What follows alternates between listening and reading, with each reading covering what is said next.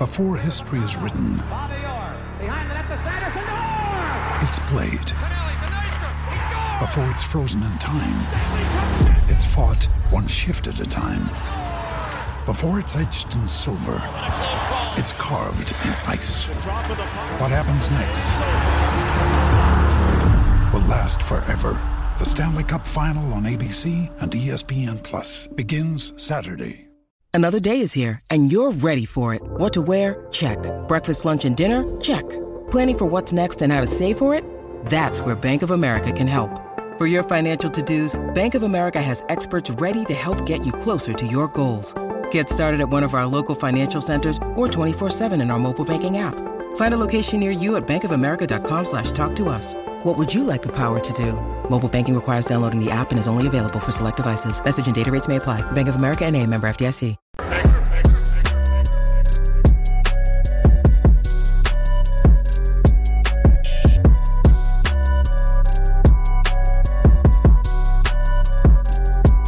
Matrix and Roadshow fans, we are back with another video, and we're going to be talking about the MCU and the Marvels. Now, the Marvels is going to be coming out this Friday, so early showings will begin tomorrow, and it's not looking good for Brie Larson, Kevin Feige, the MCU. To me, guys, the MCU is dead. Pretty much after um Endgame, that was a wrap. The only MCU movie that I actually saw after um Endgame was um Black Panther Wakanda Forever. The only reason I went see it because I did a review on it. That was it. I don't count Spider Man um with Tobey Maguire because um that was actually a um Sony product. Okay, but Brie Larson is back. She is not a box office attraction. The MCU got super woke ever since Endgame. A lot of people are not going to watch the movies.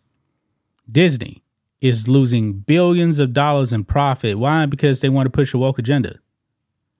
Nobody wants to see this movie, guys. I mean, this movie is tracking for like the lowest opening in MCU history.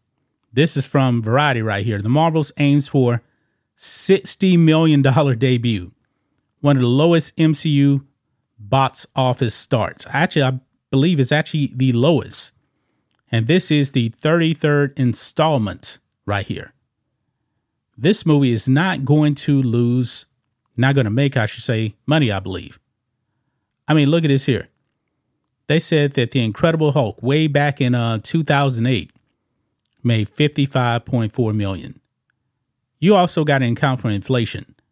The Incredible Hulk movie is on pace to make actually did is going to make more than uh, what this uh, Marvel's movie is. I mean, this is a disaster for the MCU. Also, the trailer, I've seen the trailer, but I didn't actually watch it on YouTube. This trailer is getting ratioed 75,000 thumbs up to 96,000 thumbs down. Now, this morning, I actually watched uh, Christian Harloff's um, little tease on how good or bad the movie was. He said that the chemistry between the three actor actresses are actually good, but he said this movie is bad. He said it's bad. He said the story was horrible, man.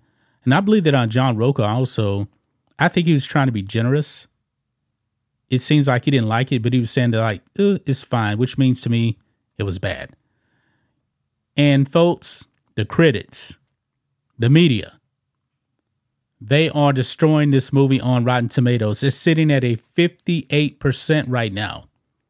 58%. The top critics, oh my God, 41% with the top critics.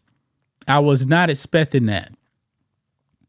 Overall, you got 110 reviews here. 41% with the top critics. This is a disaster for the MCU. Let's look at um some of these um reviews here. I know some of these actually lead to full reviews. We're not going to go there. Okay? Man. Let's see here. Some of the bad stuff first. A disjointed, clunky, and tonally uneven mess with not even nearly enough surprises or palpable thrills.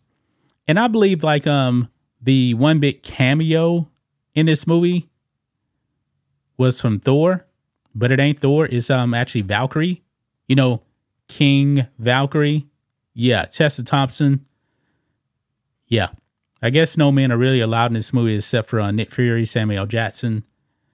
Bit fan of uh, Samuel Jackson, but um, yeah, they calling it disjointed right here.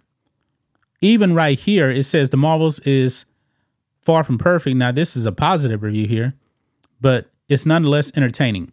It's exciting to see three women superheroes actually work together and actually um complementing each other's individual powers to get the job done.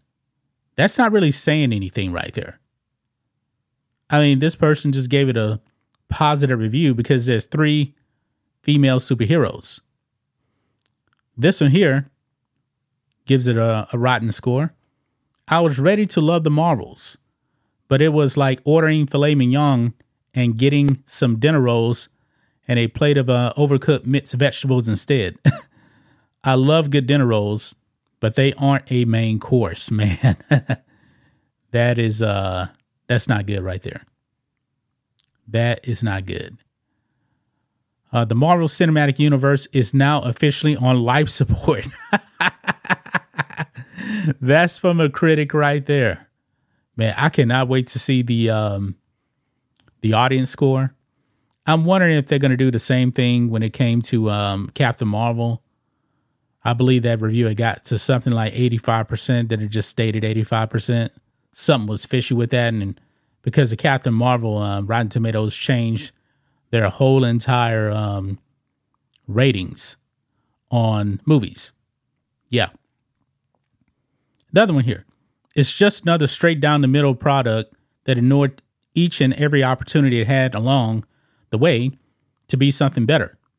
If that no longer is working for audiences, perhaps it's time to rethink the formula. yeah. Let's get to some more over here, too, as well. Uh, this is from a top critic right here.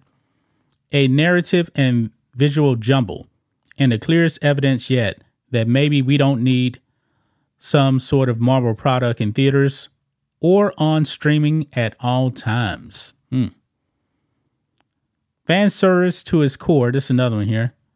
This inclusive chapter to in Captain Marvel's uh, story is a movie made for fangirls. It's too bad that the Marvels couldn't go higher, further, faster. Rotten score right there. All right, let's see here. While Iman Vellani is an absolute delight as Miss Marvel, and the film is superficially fun. The story and tone are a complete mess. That's what everybody's saying. Everybody that I've seen on YouTube so far has talked about the story's a mess. It feels like bit chunks of the movie are missing. The movie never figures out what it wants to be or where it's going. Another one here, The Marvels is in the same is the same movie you've seen before. Not necessarily done better or worse, but just the same. They gave it a rotten score right there. All right, right here it says it's official. The MCU has an identity crisis. This film is a goofy, schizophrenic, cluttered mismatch of tone and pace with a script so paper thin that the story hardly justifies the merciful Marvel Studios 100 minute runtime. Man, yeah, that is ugly, man. I mean, I really cannot wait to see the audience score on this. This thing is getting destroyed. They're going to lose so much money, man. I mean, it's going to take changes, man. They need changes over there, man, at Disney. How much longer can they keep losing money on movies? This ain't the first, it won't be the last, but this may be the biggest box office disaster for the MCU we've ever seen. I mean, people eventually are going to have to start losing their jobs, man. This is unacceptable, man. The product is bad, the budget's out of control, and they're losing money. I'm pretty sure investors, man, they're not going to be happy with this whatsoever. That's just my thoughts on this. What do you guys think of this? Matrix and Roadshow fans, let us know what you think about all this in the comments. Make sure to subscribe to the channel, and we'll catch you next time.